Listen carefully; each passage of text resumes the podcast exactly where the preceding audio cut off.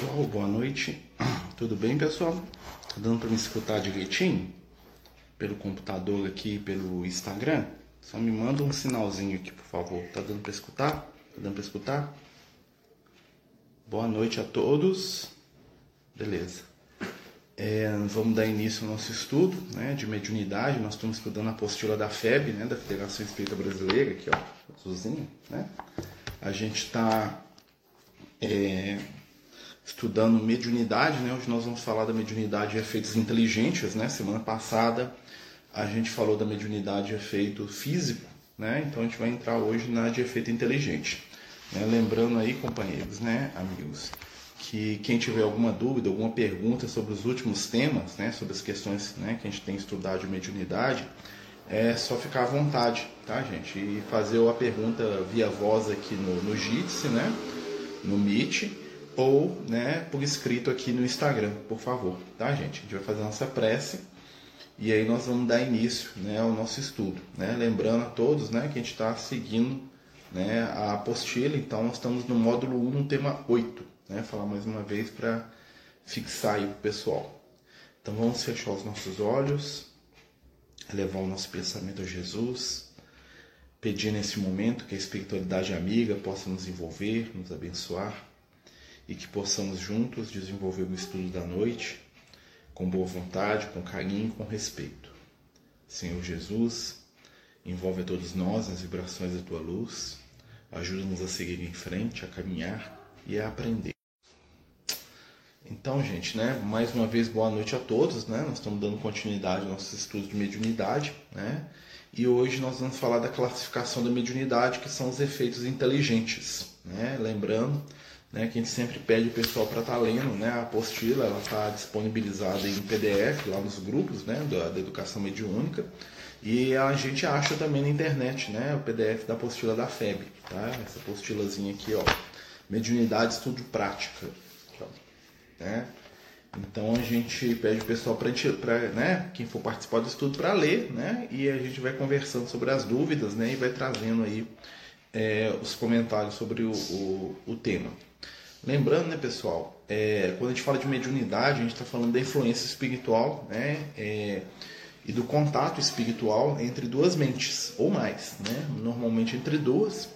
Né, a gente está falando dos fenômenos de influência que os espíritos né, é, produzem entre si.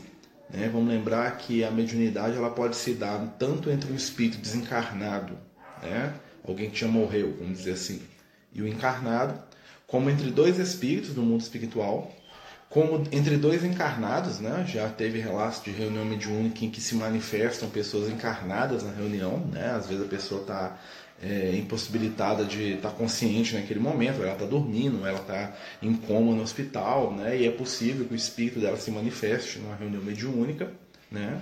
Então, em todo momento que você tem a influência de uma inteligência sobre a outra, você está tendo um fenômeno mediúnico. É, no capítulo anterior, a gente viu que os fenômenos mediúnicos, que são chamados de efeito físico, né, são todos aqueles fenômenos que têm é, uma influência patente, ou seja, um barulho, né, uma pedra, uma batida, um som, né, que é perceptível por qualquer pessoa, mesmo que ela não seja médium. Né? Tem os fenômenos de transporte, de materialização, né, que vão estar dentro dos fenômenos de efeito físico. Né? Lembrando que essa classificação que se dá é só mesmo de maneira é, para facilitar a didática do estudo, tá, gente? Os fenômenos mediúnicos eles estão entrelaçados, né? Não dá para dizer que termina um aqui e começa o outro. Entretanto, né, para facilitar o estudo, a gente divide, né? E aí fica mais tranquilo para a gente poder absorver o conteúdo, tá? Então, se alguém tiver alguma dúvida, por favor, né, só falar que a gente paga aqui, mesmo que seja uma coisa que você acha que é básico, assim, ah, é bobagem, não é bobagem não, tá? Não tem é, nenhum problema pagar, né, trazer conceito que já foi trazido antes, o objetivo é que todo mundo saia né, da, melhor possível, da melhor maneira possível aí com as suas dúvidas respondidas. Até porque, gente, a mediunidade né, é algo que é o futuro do mundo. Né? Cada vez mais a gente está percebendo né, o poder da influência, o poder do pensamento, da mente. Né? A gente vai pegar lá as obras do André Luiz, a gente vai ver que a mente está na base de todas as construções e materializações humanas. Né? Então, assim, hoje mais do que nunca a gente sabe que nós influenciamos e somos influenciados o tempo todo. Né? Então, quando a gente estuda mediunidade, a gente está estudando só algo transcendental ou espiritual, né? a gente está é, estudando a própria essência da nossa vida. Tá? Porque o tempo todo nós estamos sendo intermediários de algo, de alguém ou de alguma ideia. Né? E isso a gente percebe aí né? só a gente observando a nossa volta. Então vamos lá. Mediunidade é feita inteligente, né? dentro da classificação do Kardec, é aquela mediunidade que produz algum tipo de informação, né? ou que traz algum tipo de conhecimento. Ou seja, quando um espírito se comunica e ele fala alguma coisa, ele traz uma mensagem, ou ele traz alguma informação, ou ele traz alguma demanda, ou ele pede ajuda, ou ele traz consolo, ou ele escreve através da psicografia, né? ou ele fala, né? ou ele fala através do médium, nós estamos tendo uma mediunidade de efeito inteligente, ou seja, um efeito que a gente pode compreender. Tá? Então, quando você tem um espírito trazendo uma mensagem, nós temos uma mensagem de efeito inteligente, não importando tá, é, o meio que esse espírito está se utilizando para poder passar essa mensagem. Né? Mas é uma mensagem que traz uma informação.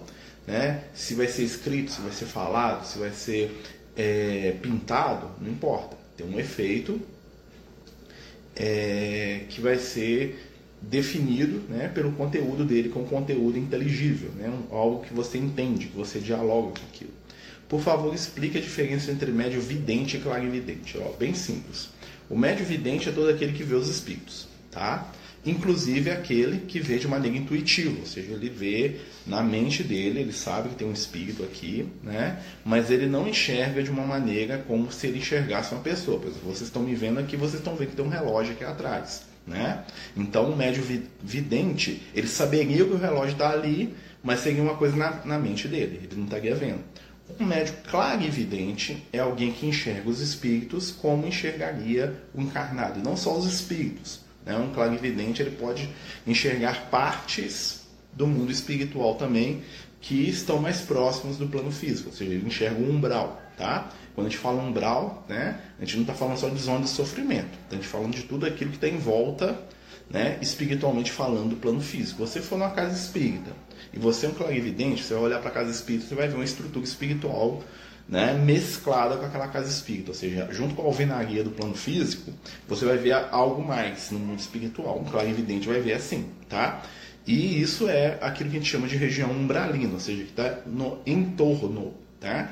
Lembrar sempre disso, tá, gente? Porque o pessoal muitas vezes condiciona o umbral só com coisa ruim, tá? Não é. Umbral é tudo aquilo que está em torno né, de determinada região do mundo espiritual, tá? Então, nós, então um clarividente muitas vezes ele até confunde a percepção dele. Por exemplo, um médio vidente apenas, né, uma pessoa que sabe intuitivamente que tem um espírito, até o descreve, ele não vai sair na rua e vai cumprimentar uma pessoa achando que é um, que, um espírito, achando que é uma pessoa.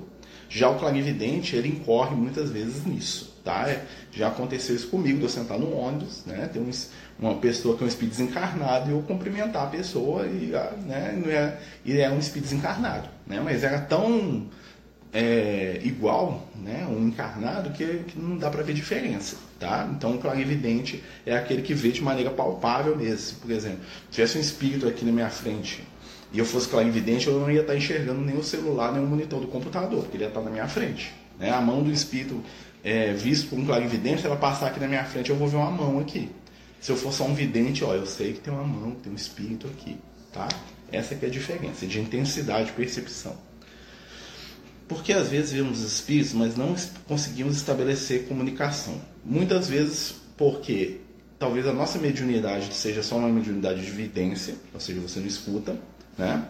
E também porque às vezes os espíritos não querem se comunicar. Né? O fato de você ver alguém na rua e essa pessoa passar por você não quer dizer que ela vai te cumprimentar ou que ela vai te é, que ela vai querer bater papo com você. Você passa por pessoas todos os dias você vê pessoas todos os dias e nem sempre as pessoas querem, querem papo com você. Então existem muitos espíritos no, mundo espiritual que a gente percebe, que a gente enxerga, né? mas eles estão em situações né, é, particulares deles, vamos dizer assim, e eles não estão ali para ser vistos, eles estão ali porque eles passaram, você percebeu. Né? Então alguns espíritos não conseguem se comunicar, outros não querem se comunicar. Né? É a mesma coisa você vê uma pessoa, imagina você vai conversar com alguém que não quer conversa. Aí você chama, fulano, vem cá, a pessoa não, não, não quer, não, não, vou falar, não quer. Tem espírito que não quer. Né? É um efeito do livre-arbítrio deles. Né? O Adriano, não sei se ficou claro a questão da evidência da clarividência. Tá? É, tem muita gente que fala também que a clarividência, ela, ela, além de ter essa percepção visual, ela é mais abrangente. Né? Então o médico clarividente ele vê o ambiente, né?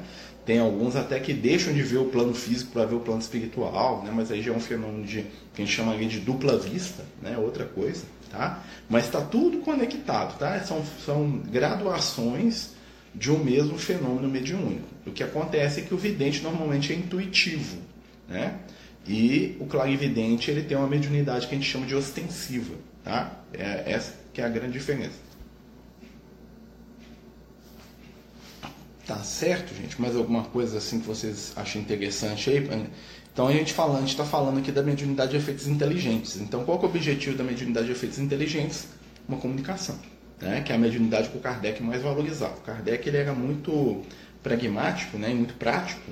Então ele lá no, no livro dos médios, né? Que eu recomendo que todos tenham, né? O livro dos médios muito importante, né? É, o Kardec, no livro dos médios, ele fala que a mediunidade, né, a psicografia, por exemplo, que ele achava que era a melhor mediunidade, né, porque você escrevia e guardava o que você escreveu, então você podia ler depois. Né? Ele falava que se você está tentando desenvolver psicografia e não está saindo nenhuma mensagem que seja inteligível, é para você abandonar e, e passar para a próxima, tentar outra. Né? Ele era muito prático com isso. Né? Então, assim, é uma coisa para a gente pensar aí dentro do efeito inteligente. Então, o objetivo é uma comunicação.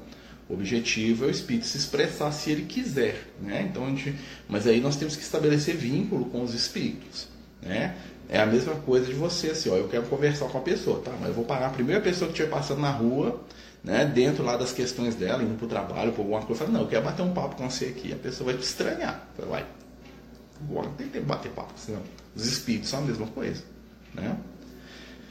Às vezes os vejo em meu quarto, mas se mantêm calados a me observar. Tenho a sensação que eles querem dizer algo, mas permanecem mudos. Aí você puxa. Né? O que eu recomendaria é você perguntar: Oi, tudo bem? Vocês querem falar comigo? Né? Existem espíritos que têm é, dificuldade de se comunicar com os encarnados, porque eles também têm um tabu contra essa comunicação. Eles acham que, como eles são espíritos desencarnados, eles não devem importunar os encarnados. Né? Isso eu estou falando de espíritos mais, vamos dizer assim, mais simples, tá, gente? Um espírito superior, ele sabe muito bem como é que é o processo e normalmente ele vai tomar né, a frente do processo de comunicação. Claro que ele vai analisar se a gente dá conta, se a gente vai entender. Né? Então, assim, o maior facilitador para o trabalho mediúnico é quando você começa a estabelecer uma comunicação constante né, e inteligível com a entidade. Por exemplo, imagina que né, quando eu vou falar a minha experiência aqui para a gente poder pensar um pouco, né, trazer para vocês aqui. Quando eu era criança, eu comecei a ver um espírito, né, uma pessoa, eu lembro muito bem, e na primeira vez que eu vi esse espírito, ele me cumprimentou, falou assim, ó, oh, bom, bom, dia, boa noite, não lembro bem, eu era criança pequena, né, devia ter lá uns 4 para 5 anos de idade. E esse espírito, né, dado a minha idade, né, ele aparecia algumas poucas vezes para mim. E à medida que ele ia aparecendo, né, eu fui me acostumando com a presença dele. E com o tempo, né, a gente começou a conversar. Primeiro monossílabos, um oi, um olá. E depois a conversa foi avançando. À medida que em determinado momento a gente, o espírito se identificou, a gente começou a conversar como você conversa com um conhecido. Tem uma pergunta aqui do Diogo, aqui, deixa eu ver. Marcelo, clarividência é tipo a que ouve uma voz interna ou você ouve os espíritos como se estivesse ouvindo um encarnado? Não, é, se for audiência, é uma voz interna. Se for clara audiência, é o mesmo fenômeno. Aí você ouve como se fosse uma pessoa, tá? E é mais fácil até você ouvir do que você ver, tá? Mas assim, normalmente comigo, eu, eu enxergo e eu escuto dentro da minha mente, eu escuto o Espírito falando, mas eu já escuto. Mas é possível escutar também, mas normalmente eu percebo que a minha vidência, a minha clarividência é melhor do que a audiência, tá? Às vezes eu escuto quando eu não enxergo. Por exemplo, às vezes eu estou na reunião mediúnica lá, e às vezes a gente vai, ou então estou psicografando, né? E aí o Lucas dita o texto da psicografia para mim. Aí eu escuto como se fosse uma pessoa falando, né? E aí às vezes aí, aí é aquela questão, você está escutando, aí tem, é uma coisa que está sendo falado aqui no texto, né? Você vai interpretar aquilo que o Espírito está falando. Ele vai falando, aí você escreve. Aí muitas vezes já aconteceu, por exemplo, eu estava lá no meio da. escrevendo a mensagem, assim, eu virar para ele, como é que escreve essa palavra aqui? Porque o Espírito falou a palavra. Entendeu? Então eu não sei como é que escreve, às vezes eu tenho dificuldade, aquele tal do S com SS, aquela coisa toda, C cedilha, sei lá. Né? Você está lá na energia, você confunde. Então às vezes falta pontuação, às vezes falta alguma coisa exatamente por quê? Porque eu estou escutando e estou tentando escrever aquilo que, é, que o companheiro está falando. Tá? Mesmo na escrita direta, né, quando a gente vai escrever, essa dificuldade minha né, vai passar para o texto. Né? Então, quando você vê lá uma mensagem tem um erro de português esquisito, lá alguma concordância estranha, aquilo não é do espírito, aquilo é meu. Né? É a minha dificuldade de traduzir né, a, a, a, mensagem do espírito por limitação de vocabulário, às vezes por limitação né, de gramatical minha. Né? Então, isso é interferência do médium na, na comunicação. Tá? Existem várias formas de interferência, né? Essa é uma delas, tá? Então, você pegar lá uma mensagem de erro de português, não é o Liel que fez o erro de português, não, é o Marcelo, tá? O Marcelo que escreveu errado, tá bom? É, então, ele fala, tanto é que ele fala aqui, ó, o espírito do médium é intérprete, porque está ligado ao corpo que serve para falar, e por ser necessário uma cadeia entre vós e os espíritos que se comunicam, como é preciso de um fio elétrico para transmitir uma notícia a grande distância desde que haja na extremidade do fio uma pessoa inteligente que receba e transmita. Né? Então, muitas vezes a, a, comunicação mediúnica ela demanda né, que a gente estabeleça um vínculo, né, igual eu estou falando. Com o tempo, você vai começar a estabelecer um vínculo com determinada entidade. Aí vai chegar um ponto que você vai bater, vai conversar com o espírito como você conversa com um irmão, como seu pai, com a sua mãe, com um amigo. Né? Mas isso é uma coisa que é construída. Né? Vocês podem notar que a maioria dos médiums mais é, que a gente vê que tem uma produção mediúnica maior, né, eles relatam que eles têm contato com determinadas entidades desde a infância. Eles conversam com esse espírito animadamente, né, perguntam, o espírito fala, né, tem as histórias do Chico, do Divaldo. Né? Então a gente vai ver que tem uma, é, essa conexão facilita o processo. Né?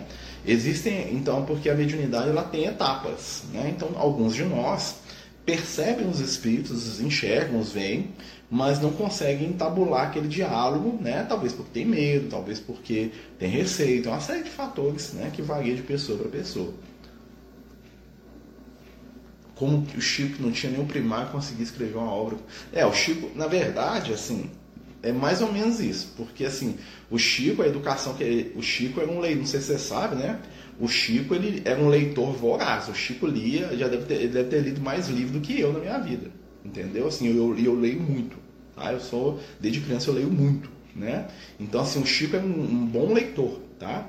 Então ele, isso facilitava o processo, né? E ele, e ele estudou, ele, e a escola de, de, né, de 20, de 70 anos atrás, né, a minha avó tinha quarta série, mas ela escrevia muito bem, né? E ela lia muito também. Então, assim, né, ele talvez não tinha a erudição de um segundo grau, de uma faculdade, uma coisa assim, mas o básico dele foi muito bem construído, né? E o Chico é um speed scope, né? O Chico já trazia uma bagagem, né, espiritual, né? E ele já tinha toda uma história espiritual dentro da cultura, né? Se você for analisar, né, pelo que o pessoal fala, a última encarnação do Chico, antes dele ser o Chico, né, foi é, o José de Anchieta, né? Muita gente fala, né? Porque o Emmanuel era o Manuel da Nobre, que o pessoal fala que o Chico é o José de Anchieta, né? Alguns falam isso, tá? Mas assim, o Chico sempre foi alguém que teve acesso à cultura, né? Talvez não na última encarnação, mas o Chico, todo mundo que relata fala que o Chico era uma é, enciclopédia ambulante. O Chico ele lia muito, ele estudava muito, ele gostava muito, de, principalmente de tema religioso, né? E por isso que os livros dele têm essa facilidade. Claro que ele não tinha conhecimentos aprofundados sobre biologia, botânica, astronomia, né? Ele tinha o que a época dele permitia dentro da, né, da estrutura social que ele vivia. Mas ele tinha um, um, um conhecimento. Sem contar também que ele tinha o Emmanuel, né? E, por exemplo, a, não sei se vocês sabem, né, Betinho, o Paulo Estevam ele foi escrito via evidência, né? Como é que foi escrito o Paulo Estevam? O Chico, o Emmanuel mostrava a cena, né? ele via lá a história que, que o Emmanuel queria retratar, né? e aí depois o Emmanuel ia editando e o Chico ia escrevendo. Né? Então, assim, o Chico ele estudou muito o Evangelho, tá? ele gostava muito de ler o Evangelho, né? então ele tinha muita referência evangélica, né? dentro, é claro, da cultura católica. Você vai ver que isso permeia o conteúdo da obra dele. Né? A forma de estruturar o raciocínio do Chico, né? quando você pega os espíritos falando através dele, é uma forma que traz fortemente a influência católica. Até porque o Emmanuel, né, ele tem um, é um espírito tem uma história da igreja católica muito grande. Né? Então ele se refere, ele tem muita facilidade tanto para se exprimir quanto para explicar os termos dentro de uma linguagem católica. Né? O livro predileto dele é o Evangelho. Né? Então, assim, é uma série de fatores que colaboram para que a mediunidade do Chico se desenvolva, né? nesse sentido. Você vai ver que os espíritos que vão é, escrever através do Chico predominantemente falam de Evangelho. Né? Por quê? Porque o Chico tinha uma, um, um viés muito forte nisso. Né? É mais fácil com o espírito escrever um tema evangélico através do Chico do que falar de física nuclear. Né? Então, assim, você vai ver que quando o Chico se fala um pouco de ciência, essas coisas todas, né, ele fica na superfície, porque ele vai até onde ele dá conta. Né? Talvez os espíritos tenham até mais conhecimento, mas né, a barreira dele ali é a barreira do homem da, da década de 40, da década de 30, né, com uma educação do interior aqui de Minas, aqui de Pedro Leopoldo, aqui do lado aqui. Né? Então, tem todas essas questões aí. Tá, gente? Né? Então, o que, que nós temos aqui? Né? É, o médio intuitivo. Né? O que, que é o médio intuitivo? A gente já falou disso, mas é muito importante, né? que é, todo mundo é médio intuitivo. Tá? O médio intuitivo é aquele que não percebe os espíritos diretamente. Ou seja, ele não vê os espíritos, ele não enxerga, ele não é clarividente, ele não escuta a voz dos espíritos, mas ele percebe a influência dos espíritos de maneira indireta, através da sua intuição. A maioria dos médios, eu posso dizer que todas as pessoas do planeta Terra, são médios intuitivos, porque são capazes de absorver os conteúdos mentais de um, de um encarnado ou de um desencarnado que se afinize com ele e passar esse conteúdo para frente. Então, quando eu vejo um filme, quando eu, quando eu escolho um time de futebol, quando eu escolho um espectro político, quando eu escolho um, um, é, uma pessoa para influenciar aquilo que eu gosto e eu passo isso para frente, eu estou sendo médio, estou sendo intermediário daquilo. Tá? E o médio intuitivo, ele faz isso num nível material e espiritual. Só que é aquela voz né, que está falando dentro da consciência dele às vezes ele não percebe. Né? Aí nós vamos entender aquela frase dos espíritos lá para Kardec, quando ele pergunta se os espíritos influenciam na nossa vida, ele fala assim, de ordinário, eles que vos dirigem. Né? Começa falando mais do que imaginais. Né? Ou seja, porque os pensamentos estão aqui. Né? Eu estou envolvido pela onda de pensamento que me é familiar e que eu atraio. Né? Para a gente entender isso de uma maneira muito fácil hoje com a internet, né? é o algoritmo aqui do YouTube aqui, ou do Instagram, ou do, né? Que o que você gosta lota. Né? O computador ele aprende, né? o YouTube, por exemplo, você entra no YouTube, o YouTube aprende os seus gostos e ele só joga conteúdo daquilo que você gosta. Isso é a materialização de um princípio que já existe no mundo espiritual. Ou seja, é como se a gente tivesse uma nuvem espiritual à nossa volta, que é o reflexo daquilo que eu penso, daquilo que eu sinto, daquilo que eu sou. Né? Então, igual eu mostrei semana passada, eu acho que foi na semana passada na retrasada, né? Eu mostrei para vocês a minha, a minha aba aqui do YouTube aqui, né? Ou seja, só tem as coisas que eu gosto. É o que eu sou. Então, assim, é interessante isso, porque o material tende a reproduzir o espiritual, tá? Mas aí o que, que acontece, né? Aí nós vamos fazer um processo de autoanálise. Thaisa Pires. Marcelo, que a espiritualidade fala sobre hoje em dia, de haver tanta distorção sobre o cristianismo e o evangelho. Há muitos líderes religiosos que estão deturpando o que verdadeiramente o Cristo prega, né? Na verdade, o que, é que acontece, né? Isso aí existe desde a da época do Moisés, né? O Moisés já era deturpado, né? Os deuses gregos já eram deturpados, os deuses egípcios, né? O que acontece é, os, é a questão do ser humano que muitas vezes não acredita naquilo que prega e utiliza aquilo que prega para levantar o pessoal. Né? O problema não é o conteúdo espiritual, o problema é a manipulação desse conteúdo. E infelizmente, né, tem uma fala do Cristo que vai explicar muito isso, somente lobo cai em armadilha de lobo. Né? Enquanto, então, se eu jogo um conteúdo pseudo espiritual aqui para vocês e eu começo a falar só de dinheiro, de poder, de materialização, de coisas é, totalmente egoístas, eu vou atrair pessoas que vibram com aquilo, né? E que vão entrar na minha onda de sintonia. E o que, que acontece? Esses líderes, vamos dizer assim, né? Eles só proliferam porque a mensagem que eles trazem é a mensagem que as pessoas, na maioria das vezes, querem escutar. Né? Então nós devemos pensar, talvez coletivamente, né? assim, enquanto humanidade, que talvez a gente não queira a mensagem do Cristo. Tá? Não falando você ou eu, indivíduo, falando no mundo. Né? Porque a mensagem do Cristo ainda é uma mensagem que é estranha para o planeta Terra. Né? Porque é uma mensagem de amor, de perdão, de compreensão, de renúncia. Né? de libertação da, da escravidão, né? não é uma mensagem de transitoriedade, de poder, de dinheiro. Né? Se, né? Se alguém quiser saber sobre dinheiro, veja a vida dos apóstolos de Jesus. Né? Quando o pessoal fala de dinheiro religiosamente falando, eles pegam o rei Davi, o rei Salomão, né? que é personagens de moral duvidosa que tinha lá no Antigo Testamento. Mas você pega os discípulos de Jesus, todos eles perderam tudo que tinham para poder viver o Evangelho, no sentido material. Né? No sentido material. Tá?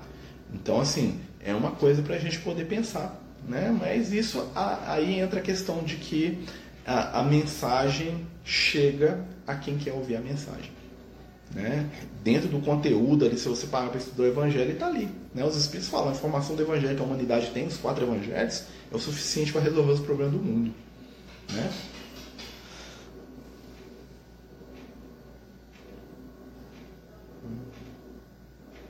Exatamente. O, o organismo trabalha para princípio que você mais procura. É o viver nos espíritos onde estão os pensamentos, a materialização da mediunidade. É o que os, os espíritos falam para Kardec é lá no século XIX. Hoje existe aqui uma estrutura né, científica, vamos dizer assim, tecnológica que faz. O que os espíritos falam o André Luiz lá no livro Nosso Lar, lá na década de 40, hoje a internet é a materialização disso, é análogo, é semelhante, é igual, funciona do mesmo jeito. Né? Quando eu consigo sentir, geralmente soa nome, só, só sinto. Não entendi muito bem o que você escreveu. Se puder escrever de novo, só para. Né, você desculpa aí a minha dificuldade aí. É, você falou que, pelo que eu entendi, você só, você só sente é, quando você escuta o nome, uma coisa assim. Né? Não entendi bem. Tá? Mas se você puder de novo, eu te leio de novo. Tá? Desculpa, mais uma vez. Então ele fala métodos intuitivos, né, que é o geral. Né? Se alguém tiver alguma dúvida, tá, gente? Por favor, abre o som aí, pode falar, tá? Médios audientes, né, que são os que ouvem a voz né, do espírito, né, que são divididos entre os audientes, que ouvem a voz dentro da cabeça, né, vamos dizer assim, né, o pessoal vai chamar de esquizofrênico, né, e os médios clareaudientes, que são aqueles que escutam, às vezes, ó, oh, estão me chamando ali, ó, o que, que aconteceu, né? Então, mas a gente tem que dividir o fenômeno em duas partes. Uma coisa é você escutar algumas vezes algum som, outra coisa é você escutar uma conversa é, estruturada né, de médio ou longo prazo com alguém. É, são dois fenômenos, são graduações do mesmo fenômeno. Tá? Médios falantes, psicofônicos, aquele médico da comunicação na reunião mediúnica, né, fecha os olhos, aí o espírito fala através dele. Né? Então, assim, é uma, essa mediunidade ela pode ser tanto é, intuitiva quanto ostensiva, tá? Porque né, você, você só está repetindo o que o espírito está falando. Né? É uma faculdade que a gente tem mais a reunião mediúnica, né? Que é a reunião que é o, é o psicofônico, né? Ela, ela é mais intensa, né? Ou menos intensa dependendo do nível de trânsito da pessoa, tá? Existem os médios mais ostensivos, que a gente chama, né? E existem os médios mais intuitivos. O médio mais intuitivo é mais suave o fenômeno tá? Porque vem as ideias só. O médium mais ostensivo ele sente fisicamente, tá? ele sente mesmo. Né? Eu já tive a oportunidade de estar na reunião mediúnica do espírito estar tá machucado e eu senti a dor como se tivesse machucado mesmo. Já tive, às vezes, um espírito suicida comunicar e sentir como se minha cabeça tivesse explodido, que tivesse um buraco na minha cabeça, uma dor tenebrosa. Né? Gostaria que você falasse da mediunidade olfativa é a, mes, é a, é a, mesma, a mesma questão do visual e do, e do auditivo. O que acontece é que normalmente, né, é, normalmente o que acontece? Nós damos mais atenção para determinados sentidos. Então a gente dá mais atenção em primeiro lugar porque a gente enxerga, né? depois porque a gente toca, né? porque é o nosso tato, porque a gente escuta, então a, o olfato e o paladar, né, são esses dois sentidos, eles ficam meio que subutilizados, tá? Mas o fenômeno é o mesmo, tá? Então existem médiums que vão sentir cheiros, né? Vão, existem médicos que vão sentir gostos, já senti na reunião gosto de sangue na boca, né? Ou então cheiros de enxofre, ou cheiros muito bonitos, cheiro de flor, né? Muitos médicos relatam, né?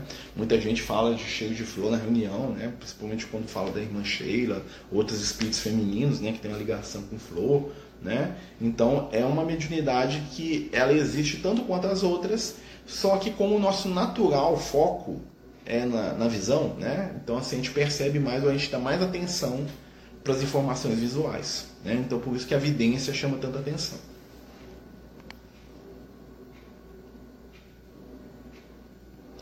qual é o tipo de manifestação mediúnica vista no culto da Umbanda? É os mesmos da doutrina espírita. Tá? Efeito físico, efeito inteligente, é, a mediunidade de. de cadê o psicofonia, médio falando. O que muda é a, não é a mediunidade. O que muda é a estrutura do culto da Umbanda. A estrutura do culto da Umbanda né, tem outras, vamos dizer assim, organizações né, que são mais é, materializadas no sentido assim, né, dentro das questões culturais da Umbanda lá, né, que a gente tem que entender, que são diferentes da doutrina espírita. A doutrina espírita ela preza pela, pela simplicidade, por uma coisa mais singela, mais contida, né? Então, assim, o médium na doutrina espírita ele trabalha para ser né, um instrumento calmo, passivo, controlado dos espíritos de luz, né? Até porque os espíritos superiores são espíritos muito equilibrados, então eles não são dados a grandes manifestações, a pular, a dançar, a girar, né? Então assim, eles se manifestam dessa forma. E quando tem um espírito desequilibrado, a gente é treinado, vamos dizer assim, dentro da doutrina espírita, a conter, né, esse espírito. Algumas outras manifestações religiosas onde tem né, a mediunidade já deixam o espírito fazer aquilo que é da natureza dele. Ah, vamos pular, vamos dançar, né? Então, assim, é questões de disciplina e de estrutura do culto, vamos dizer assim, né? O que acontece quando temos aquela sensação de que estamos vendo alguém, mas quando fixamos a visão não vemos nada? É a mediunidade, evidência. Né? Você não é clarividente, então você está percebendo o espírito, né? E aí o que, que você faz? Você está percebendo pela sua mente. Quando você foca com o seu olho físico, você desconcentra. Já viu aquela sensação que você está vendo alguma coisa que está do lado assim? Aí você olha, você perde? Exatamente. Você não está vendo com o olho. Mas o que, que você faz quando você olha? Você puxa o seu centro de atenção para o seu olho. Você fala assim, eu quero enxergar com o meu olho aqui. Aí você perdeu o foco. Já viu quando você escuta alguém gritando e você olha em direção daquela pessoa, mesmo que ela esteja gritando, você parece que você para de perceber ela gritando porque você está focado em enxergar onde ela está. É a mesma coisa que acontece. É questão de foco. É, é como se a gente trocasse o foco. Né? Então você está percebendo intuitivamente, você está sentindo, aí você tenta perceber com o seu sentido que você mais usa, que é a visão. Aí você desliga aquele foco e joga para o outro. Só que a visão não vai ver, você não é claro evidente. É isso que acontece muitas vezes. Por isso que muitas vezes quando a gente concentra no negócio, some. Por quê? Porque você está concentrando o sentido errado. Você está concentrando um sentido para o qual você não tem percepção mediúnica. Né? Às vezes, se você ficasse parado, fechasse os olhos e se concentrasse na percepção que você está tendo e não virar o olho e olhar e procurar, aí o fenômeno funcionaria. Por isso que reunião mediúnica normalmente é em ambiente com a luz mais reduzida. Para quê? Para poder amortecer esse sentido da visão que a gente tem, que é o nosso sentido dominante. Né? Tirando, é claro, uma pessoa que é cega. Né? É a mesma coisa que acontece. Ah, o, o cego ele escuta melhor que os outros? Não. O cego não escuta melhor que os outros. O que acontece é que, como ele não tem a visão, o sentido dominante dele passa a ser a audição, então ele começa a prestar mais atenção na informação que vem auditivamente. A mesma informação que eu tenho, só que eu não presto atenção igual a ele eu deixo a minha audição subutilizada porque o foco né, é o que eu vejo com os meus olhos. Na mediunidade funciona da mesma maneira. Então, o que, por isso que muitas vezes a pessoa fala, a, gente, é, a reunião o pessoal pede para fechar os olhos, para ficar num ambiente mais escuro, mais sem barulho, exatamente para poder silenciar né, a visão e a audição, que são os sentidos dominantes, para você conseguir perceber aquilo que está né, mais em volta, mais, vamos dizer assim, sutil. Quando se aproxima, sinto a vibração. Logo vem o nome, mas não consigo ouvir, acho estranho. Porque é um fenômeno intuitivo. Tá? Isso é um fenômeno intuitivo, você está percebendo pela intuição. Né? Então, assim, é a sua forma de perceber. Não tem nada de errado com isso. Né? A questão toda é que talvez numa reunião mediúnica você conseguiria entrar mais nessa percepção né? E de certa maneira, né, aquilo ajudaria o processo da reunião. Você poderia dar uma informação, você poderia falar com os espíritos, você poderia ser a pessoa que conversa, né? É, né? Então, assim, são situações né, relativamente doentes. Marcelo, quando estamos doentes, precisamos afastar da reunião mediúnica? Por quê? Depende da doença. Depende. Depende de cada caso, depende da doença. Por exemplo, se tiver uma gripe, né, com o coronavírus, você vai afastar a reunião porque é uma doença infecciosa, normalmente a reunião é no ambiente fechado. Né? Se você tiver com uma doença muito grave, né, determinada reunião mediúnica tem um desgaste energético muito grande. Né? Então, se você tem um desgaste energético muito grande e está doente, então você vai na reunião de tratamento. Mas se você está numa reunião para tratar dos outros, numa reunião de psicografia ou numa reunião de estudo mediúnico, não tem problema. Mas você está numa reunião de desobsessão, uma reunião pesadíssima, com desgaste, com espírito sofredor, né? Aí é melhor você afastar. Então são casos e casos. Depende do tipo da reunião, do que, que a pessoa tem, e junto isso faz uma análise. O que acontece muitas vezes é que qualquer doença que a pessoa tem, ela faça. E às vezes a reunião vai ajudar ela a resolver aquela doença. Né? Então tem que se analisar caso a caso. Pode falar, Betinha. Deixa eu, deixa eu só mudar aqui o som aqui pro pessoal do, do da, da, internet aqui escutar também. Pega aí, amiga. É porque eu tô de fone aqui, porque eu tô fora do quarto hoje. Então, tenta aí agora. Tá conseguindo falar? Hum.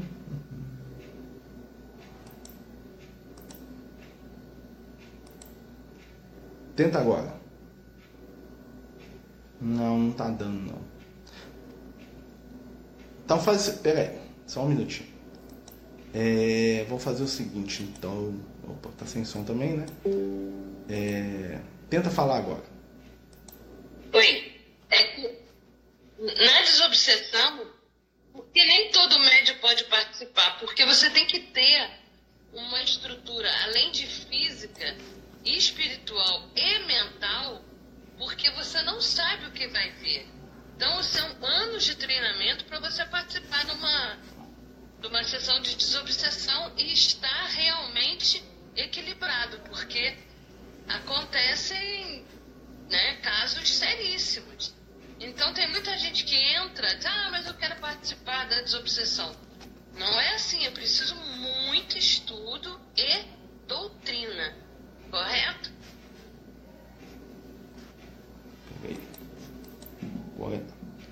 É isso aí. Deixa eu só trocar aqui, porque. Ai, ai, desculpa, tô apanhando aqui, gente. Tá dando para escutar aí normalmente? É... Então, o que que acontece? Então, o que que acontece? Né? O que que, é... o que, que a gente está falando aqui? É, algumas reuniões demandam mais experiência. Uma reunião de desobsessão não é uma reunião que você vai botar um grupo de médio novato nela, tá? Normalmente a gente coloca médios novatos numa reunião que a gente chama de pronto-socorro espiritual, ou numa reunião de tratamento, ou numa reunião que não vão se manifestar espíritos tão difíceis como uma reunião de desobsessão. Então existe ali toda uma, uma organização. E essa questão do estado físico da pessoa, né, como a Marta perguntou aqui, a gente tem que avaliar caso a caso. Né? Tem que ver o que, que a pessoa dá conta, tem que ver o que, que a reunião dá conta. Né? Então, não dá para falar assim, ó, ficou doente, sai da reunião. Isso aí seria né, é, errado. Também não dá para falar assim, ó, todo mundo tem que participar da reunião sempre. Você não sabe o caso da pessoa. Né? Então, são coisas né, é, diferentes. Ó, o Felipe está perguntando aqui, muitos relatam apagão durante as manifestações. Esse apagão acontece apenas com médios que são médios mecânicos, que é um fenômeno raríssimo. O que acontece na maioria das vezes é que muitos médiums, a pretexto de não terem que lidar com a análise daquilo que acontece durante a reunião, eles mesmos se bloqueiam e falam assim: Eu não lembro de nada. Porque é uma facilidade, né? Então, na hora que eu venho para falar, Fulano, você viu? Hum, não lembro de nada. Olha só como é que eu cortei o assunto, não preciso de análise. Ele fala assim: Gente, isso já aconteceu com a gente em reunião mediúnica, né? Companheiro né, aprontou lá dentro da reunião lá, brigou, falou bobagem lá, desequilibrou lá, a gente viu que não tinha espírito nenhum, né? E aí termina a reunião e fala assim, agora nós vamos analisar o que aconteceu na comunicação da, da fulana. Aí a fulana virou para mim e falou assim, não, não teve nada, eu não lembro. Eu falei assim, não, não teve nada. Como é que você não lembra? Não, não lembro de nada. Então eu tô indo embora. Eu falei, não, você não tá indo embora, não. Nós vamos conversar sobre o que aconteceu. Se você não lembrar, eu vou te lembrar do que aconteceu. Né? A pessoa faltou querer pular no meu pescoço, porque no fundo, no fundo, essa não lembrança era um mecanismo de fuga que ela sempre utilizava em todos os grupos que ela, que ela passou em vários grupos, né?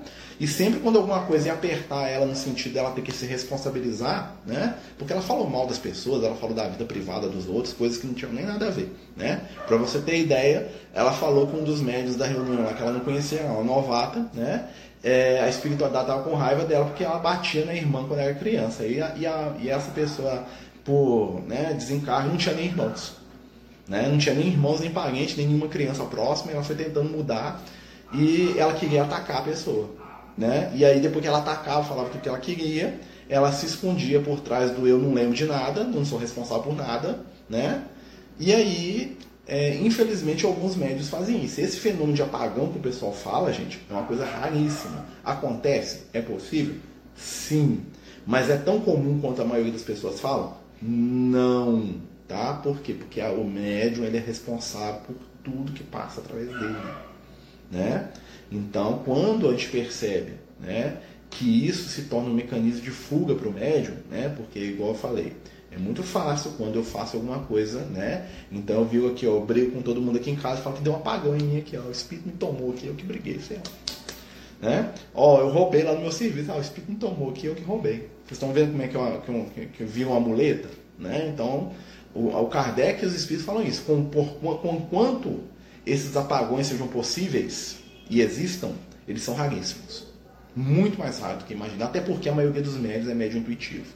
Tá? E essa senhora, né, essa mulher com qual a gente teve dificuldade, era uma média intuitiva. Né? Por causa de todo o fenômeno que, que, a gente notava, por causa de tudo que a gente via, ela era uma média intuitiva e ela nem sabia qual era a diferença entre ser médio intuitivo e ser médio ostensivo. Né? Então, para ela, um médio intuitivo não tem esse apagão. Isso não faz parte da, do arcabouço mediúnico dele. Mas, né? então eu sempre falo isso por quê? porque a gente tem que tomar muito cuidado com essa questão. Tá? Porque né, se você for analisar o processo, né, é, é, existe, mas é O pessoal está entrando aí, gente. Gente, nós estamos aqui, né? no estudo de mediunidade, falando dos médios de efeito inteligente, né? E tem os médiums psicógrafos, né? Que ele vai dividir todos esses tipos de médio, vidente, audiente, psicógrafo. Ele vai dividir intuitivo, mecânico, semimecânico, tá? E é, é não, é três. É intuitivo, mecânico e semimecânico. O que, que é o mecânico? O mecânico é esse aqui, que é o a máquina. Ele está lá batendo papo e a mão dele escrevendo. Isso é raríssimo. Tá? Existe? Existe. É, é comum? Não. O que, que muitas vezes acontece? As pessoas vão para a reunião mediúnica e querem ser médio mecânico. E aí, quando vem só as ideias na cabeça dela para escrever, ela nunca escreve. Por quê? Porque está esperando o espírito segurar no braço dela escrever a força. Né? Porque para a pessoa só é médium quem é mecânico. Né? Então, assim, como tem um médium de vidência que está vendo toda a imagem do que está acontecendo na reunião na, na, cabeça dele, mas ele fala que não está vendo nada. Por quê? Porque ele quer ver com os olhos, ele quer ser clarividente. Porque para ele, se ele não for clarividente, não serve. Como tem um médium, né, igual eu falei da psicografia. Né? Então, o que é um médium intuitivo? Todo fenômeno é mental. Então, ele vai escrever uma carta, ele vai pegar o lápis ou o caderno, ou vai digitar, a informação vai vir na cabeça dele, ele vai escrever. O que é um médium semimecânico? A informação vem na cabeça dele e ele sente uma leve vibração no braço, uma dormência e tal, e começa a escrever. O que é um médium mecânico? O médico mecânico não, ele pode estar tá batendo papo com você e está escrevendo. Ah, o Chico fazia isso, escrever com as duas mãos, né? Isso é um médico mecânico, tá? Isso praticamente não existe. Por quê? Porque é uma mediunidade muito difícil para os espíritos. Tá? É uma mediunidade que trava, é uma mediunidade que, que, que exige um dispêndio de energia muito grande. Né? Eu não consigo acompanhar um raciocínio às vezes para escrever. Então pede para o espírito falar, devagar. Né? Eu, eu, várias vezes eu falo assim, ô Lucas, peraí. Agora repete essa frase aqui para mim. O espírito repete. Entendeu? O que acontece é que alguns espíritos que vão se comunicar através de psicografia são espíritos necessitados também, às vezes alguns são ansiosos, eles querem escrever a vida deles inteira, né? cinco minutos, faz calma, não dou conta. Né? Então, normalmente esses espíritos se comunicam através da psicofonia, que é mais fácil você repetir o espírito está falando. Né? Principalmente quando ele está te envolvendo, você vai falando junto. Né? Para a psicografia, né, o que eu faço, né, o que eu recomendo é isso. Ó, tá, não está entendendo? Você vai pagar, vai mentalizar, vai falar só meu irmão, fala mais devagar. Repete aqui, ó, vamos ler isso aqui de novo. Não entendi nada. O espírito vai repetir. Né? O espírito vai trazer a informação né, dentro daquilo que a gente dá conta. E o que importa no final não é o tipo da mediunidade que você tem, é a nossa postura da gente se colocar à disposição do bem. Né? Então, um, um médio ele não precisa apenas estar sentado numa mesa mediúnica. Né? Um médio ele precisa estar disposto a dividir com aquelas pessoas que ele ama né? o que ele tem de bom. Esse é o grande segredo. Existem médios na escola, existem médiums no hospital, existem médiums nas ruas, existem médiums nas casas espíritas, numa sala de evangelização, existem médiums que estão fazendo palestra, né? E muitas vezes a mediunidade intuitiva, né, que a gente tanto fala aqui desses fenômenos inteligentes, ela simplesmente acontece. Por isso que ela flui mais fácil. A mediunidade intuitiva flui mais fácil do que a mediunidade ostensiva. Por quê? Porque é uma coisa que é inconsciente. Né? Então você não preocupa, o negócio flui. Sabe aquela coisa de você falar com a pessoa aquilo que é certo na hora certa? É a mediunidade que Jesus recomendou para os apóstolos. Lembra? Jesus fala para os discípulos: ó, quando vocês estiverem diante dos reis, das pessoas importantes lá, né, que vão te prender por causa do evangelho, preocupa do que vocês vão falar. Né? Na hora vai ser dito. O que, que Jesus está falando com isso? Deixa a intuição. Né? Jesus fala assim ao Pedro: você vai ficar mediunizado, o Espírito vai falar, o Espírito Santo de Deus vai falar na sua boca. Né? Ele fala assim: ó, deixa que vai vir na sua cabeça o que você vai falar. O que, que Jesus está ensinando os discípulos? A confiar na mediunidade intuitiva. Vocês estão entendendo, gente? Então, quando a gente estuda isso, a gente vai percebendo que o fenômeno mediúnico é muito mais rico do que a gente né, possa é, imaginar. Né? O fenômeno mediúnico é muito mais profundo do que a gente possa imaginar. Né? Porque é uma coisa cotidiana, ele é simples. Né? Então, ele, a, o fenômeno mediúnico dentro da casa espírita é apenas uma das muitas facetas né, das situações espirituais que a gente vai trabalhar. Alguma questão aí, gente? Mas nós estamos falando aqui, tem os médios videntes, sonambúlicos, né? O sonambulismo nós já falamos, né? Que é um, nos estudos passados fez um estudo só sobre sonambulismo. Não confundir o médio sonambúlico com, com o sonâmbulo clássico, aquela pessoa que se move dormindo, né? Por que, que chama médio sonambúlico? Porque o nível de transe é tão forte que normalmente o médio sonambúlico ele entra em estado alterado de consciência, ou seja, ele consegue lembrar de vida passada, ele consegue um monte de outras situações mais profundas, tá? É raro também médio sonambúlico, tá? É muito raro. Tá? O médio sonambúlico é o médio predileto do Kardec junto com o médio de psicografia. Por quê? Porque é um médio fantástico para quem gosta de fazer pesquisa. Né? O Kardec gosta de pesquisar, de estudar. Então pegar o médio sonambúlico, ele estava e rolava. Porque ele, né? porque ele tinha lá os fenômenos de, de, emancipação do espírito, aquela coisa toda. Né? O que é emancipação do espírito? Estou falando aqui, tem que explicar. Né? Quando a gente concentra, quando a gente faz prece, o nosso espírito, o nosso corpo espiritual, ele tende a crescer a dilatar. Nosso corpo espiritual, né, ele não fica preso dentro do corpo físico. Ele está interpenetrando o corpo físico. Então, isso é a nossa alma, a nossa energia, a nossa vibração. Então, todos nós temos uma vibração, uma aura. Né? Alguns têm uma aura maior, outros têm uma aura menor. Né? Normalmente, a aura fica alguns centímetros assim para fora do nosso corpo. Né? Quando você faz prece, o que acontece? Essa aura assume, né? se você tiver uma fé, uma, né? espiritualidade muito grande, sua aura brilha, se ilumina. Vê os relatos do livro do André Luiz. Né? Quando você quer ajudar alguém, a sua aura se dilata. Quando você tem uma mediunidade, a sua aura também cresce bastante. E aí você envolve o espírito na sua aura, assim que você percebe o que, que ele está falando. Ou o espírito te envolve na aura dele. É como se misturasse. Né? Alguns médios têm uma aura muito grande. O Chico Xavier, se não me engano, mediu a aura dele uma vez, deu 15 metros, uma coisa assim. Né? A aura de Jesus, quando ele estava encarnado, né? cobria a Palestina inteira. A aura de Jesus hoje no mundo espiritual envolve o planeta Terra inteiro, incluindo a órbita da Lua. Você imagina. Né? Eu sempre tipo, né? Imagina, a aura de Jesus envolve o planeta Terra inteiro, incluindo a Lua. Ou seja, né? tá ali a Lua girando em torno da Terra, Jesus ali, a energia dele envolve isso tudo. Né? Então, você vê né, a diferença. Por isso que o Paulo estava falando, né, nele vivemos e nos movemos. Né? Está falando de Jesus. Né? Nós estamos dentro da aula do Cristo. Nós estamos dentro da zona de influência do Cristo. Presenciei uma reunião onde o médium pediu para falar. E de, de repente ele mudou a voz, fechou os olhos e falou durante uns 10 minutos. Quando ele abriu os olhos, as pessoas viram que não era ele falando. Ah, isso é a mediunidade psicofônica. Tá? Isso é a mediunidade psicofônica. O espírito se manifesta através do médium, né? Ou é um espírito superior que vai trazer uma mensagem, como esse caso, né? um espírito mentor, por exemplo, quando eu estou lá no Francisco de Assis, lá na reunião. Eu fecho os olhos, o Lucas se manifesta. Então o Lucas conversa através de mim, o Lucas falando, não o Marcelo. O Marcelo está ali só de casca. Né? Ou então, por exemplo, tem um espírito sofredor. Né? O médico se concentra, vê um espírito sofredor e ele se manifesta, ele fala, ele briga, ele reclama, ele, né? Claro que dentro de um controle do médico, porque o controle, quando é um espírito inferior, você tem que controlar ele, senão ele vai falar palavrão, ele quer bater nos outros, você não vai deixar. Né? Então essas questões né, é, tem muito a ver com uma coisa que está falando aqui no texto aqui, que é o que?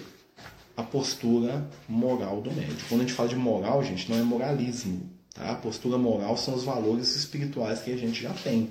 O respeito, o amor, o carinho, a afetividade, né? São os valores morais, tá? Muita gente confunde, e confunde errado, né? É, moralidade com moralismo. Quer ficar julgando os outros, quer ficar ditando regra de conduta para os outros. Não, aqui a moral que os, que os espíritos pedem para o médium é a conduta de caridade cristã. Né? a conduta de ética, a conduta de sentimentos, né, que vão nos dar que uma proteção diante dos espíritos equilibrados. Eu vi um espírito desequilibrado falar através de mim. Eu vou deixar ele se manifestar, beleza? Mas ele vai se manifestar até certo ponto. Eu não vou deixar ele agredir ninguém, eu não vou deixar ele bater, né? Claro que eu não vou amarrar ele e falar assim, tá tudo lindo, né? Eu não vou botar na boca dele, ele vai brigar, ele vai reclamar, mas ele não vai fazer o que ele quer. Né? Ele vai ser ele mesmo dentro de uma limitação. É interessante que em algumas reuniões, né, alguns espíritos até reclamam que eles estão sendo algemados, estão sendo presos. Gente, espiritualidade não prende ninguém, não.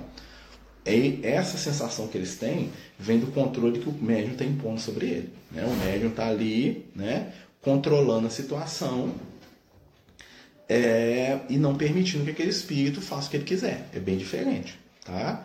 Então o, mestre, o espírito se sente constrangido, fala assim, não, eu queria gritar, bater, xingar, vocês não deixam, toma algemado, não é que está algemado, a vibração do, do né? até porque espiritualidade não algema ninguém, tá gente?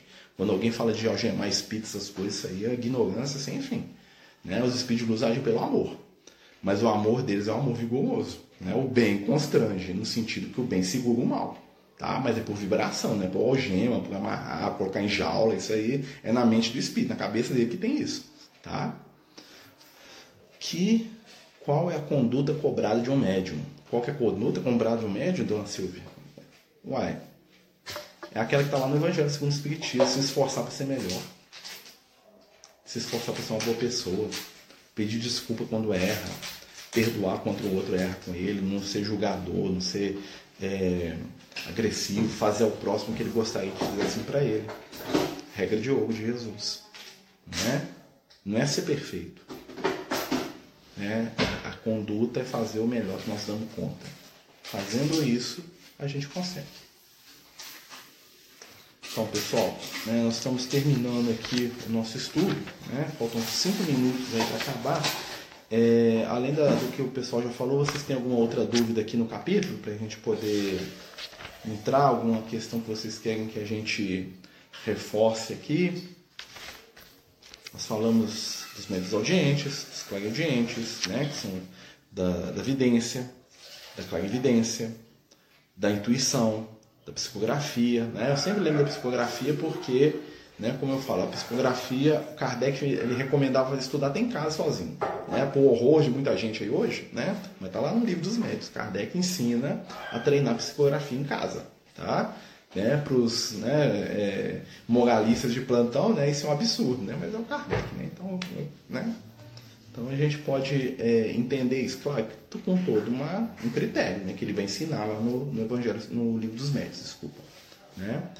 É, quanto à questão. Pega aí. Ah, tá. É, é, interessante que tem um texto lá no Evangelho, né, que até uma música do Tim Vanessa, né, que Jesus fala assim que é, vossos jovens, os vossos velhos terão sonhos, vossos jovens profetizarão, né? Vai chegar um momento em que o Espírito do Senhor será derramado sobre todos, né? É, é um momento que nós estamos vivendo. E a mediunidade que muda a fisionomia do médium, isso aí é um efeito físico, tá? A mediunidade é efeito físico, é uma mediunidade rara, tá? Eu só conheci uma médium que tinha essa mediunidade, né? E assim, é, em alguns casos, né, é um efeito físico no qual tem o ectoplasma, né? Ao invés do ectoplasma sair do corpo do médium e materializar alguém, o ectoplasma meio que molda, molda a estrutura física da pessoa e a aparência dela muda. Né? Aí junta com os fenômenos musculares também, então uma série de, de questões. Essas mediunidades mais físicas, gente, é, ainda existem, né? Ainda acontecem em alguns lugares, mas elas não são o foco da espiritualidade para o trabalho. Porque o objetivo da, da espiritualidade é a construção de conhecimento, é o consolo. Né? Aí nós voltamos lá, nós vamos entender aquele paradoxo lá da mediunidade de efeito físico e do efeito intelectual. Lembra? Na década de, de 50, o Chico juntou com um companheiro chamado Peixotinho, mais alguns médios, e o Chico decidiu fazer uma reunião de materialização de espírito. Né? E aí eles fizeram lá aqui em Pedro Leopoldo. E aí o que, que acontecia? Eles reuniam uma vez por semana, faziam uma reunião, e aí materializava a irmã Sheila, materializava, né? Na primeira reunião, primeira, tá? Que eles conseguiam organizar aquela coisa toda, né? Primeira reunião, entrou na sala um espírito, todo isso, materialização todo mundo vê, tá, gente? Se entrar um espírito materializado, todo mundo vai enxergar. Entra um espírito na sala com uma tocha na mão, pegando fogo, né? Igual a, a, a deusa Hestia da mitologia grega, né? A tocha, parece a Estado da Liberdade. Quem que era o Emmanuel. Todo mundo viu o Emmanuel dentro da sala. Aí o Emmanuel virou e falou assim: os fenômenos físicos deixam impressões profundas mas a palavra escrita e falada converte e transforma corações. Por isso, a partir de hoje, a reunião acabou. O, o Emmanuel se materializou para acabar com a reunião. Por quê? Porque o Emmanuel falou assim: o objetivo nosso não é materializar espírito, é materializar livro. Porque o livro, daqui 70 anos, vocês vão estar lendo o livro. A reunião de materialização, quem viu, ele desencarnou. Né? E às vezes uma semana depois o cara não acredita. Fala, ah, foi um cara lá que entrou lá com, uma, com um pedaço de pau pegando fogo lá e falou que, mano, vocês estão vendo a diferença da questão do, do efeito físico e para o efeito intelectual? Uma coisa é você fala com o Emmanuel entrou na sala, outra coisa é você pega o livro e vê o pensamento do Emmanuel. Né? Então você pega os livros do Emmanuel, o pensamento dele tem 70 anos, tem 100 anos que os Espíritos falaram as coisas do Kardec que nós estamos lendo aqui hoje.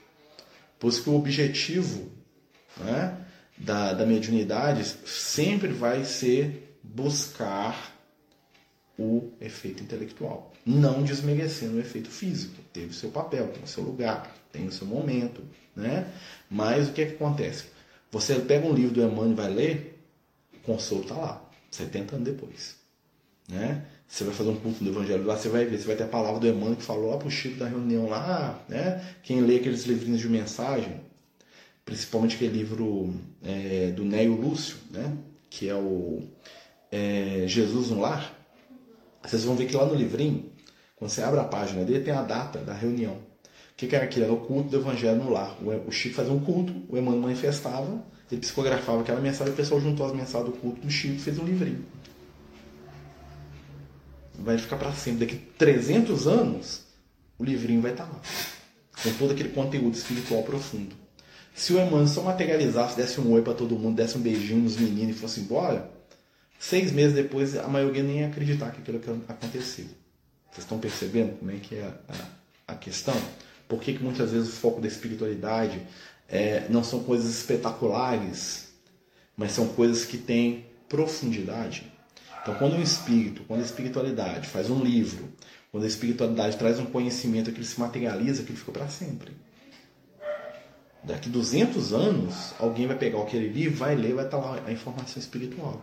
O médium desencarnou, o espírito que escreveu já foi já voltar três vezes. Às vezes o próprio médium compra o livro que, foi, que ele psicografou na última encarnação e lê. Nossa, que lindo! Fantástico isso aqui, ó, né? Não sabe, você que é o médium lá, meu filho, você reencarnou.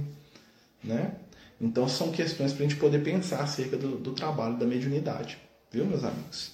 Semana que vem nós vamos Continuando, né? Falar do passe. Ó. O passe espírita, programa 1, modo 1, tema 9. Nós vamos falar de passe. Vamos falar de passe, nós vamos falar dos mecanismos do passe, o centro de força, plexo nervoso, né, os chakras, diferença de passe para outras terapias energéticas, né? Que a gente já falou algumas vezes aqui, mas nós vamos falar só disso. Semana que vem é só sobre passe, tá? E nós vamos perceber, né, que o passe é algo que é mais comum na nossa existência do que a gente pensa, tá?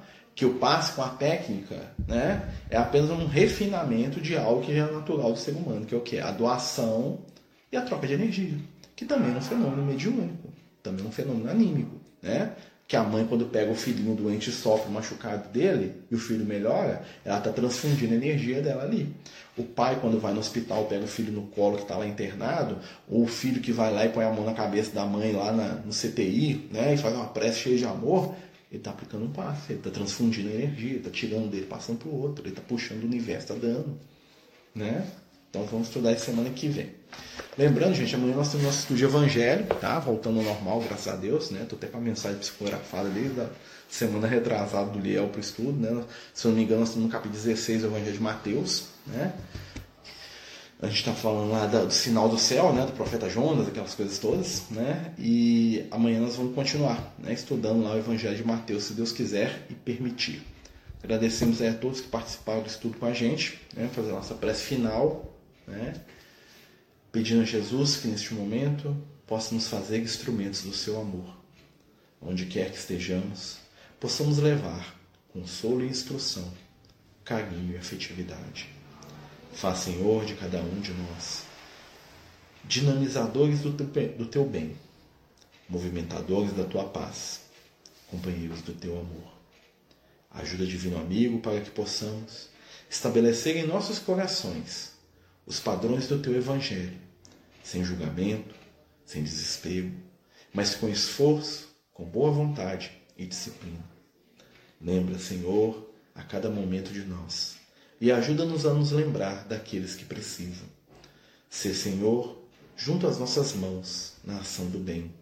Ajuda-nos a consolar, a instruir, a perdoar e compreender, para que possamos juntos estabelecer um mundo melhor que se inicia, principalmente, na intimidade de cada um de nós. Te agradecemos e te pedimos, fica conosco, como sempre tem estado, hoje e em todos os momentos. Que assim seja, graças a Deus. Então, meus amigos, boa noite para todos. Deus abençoe. Que nós possamos todos né, ficar em paz, com muita luz, com muita paz, né, e com muito carinho também. É, que Jesus nos abençoe hoje e por todo sempre.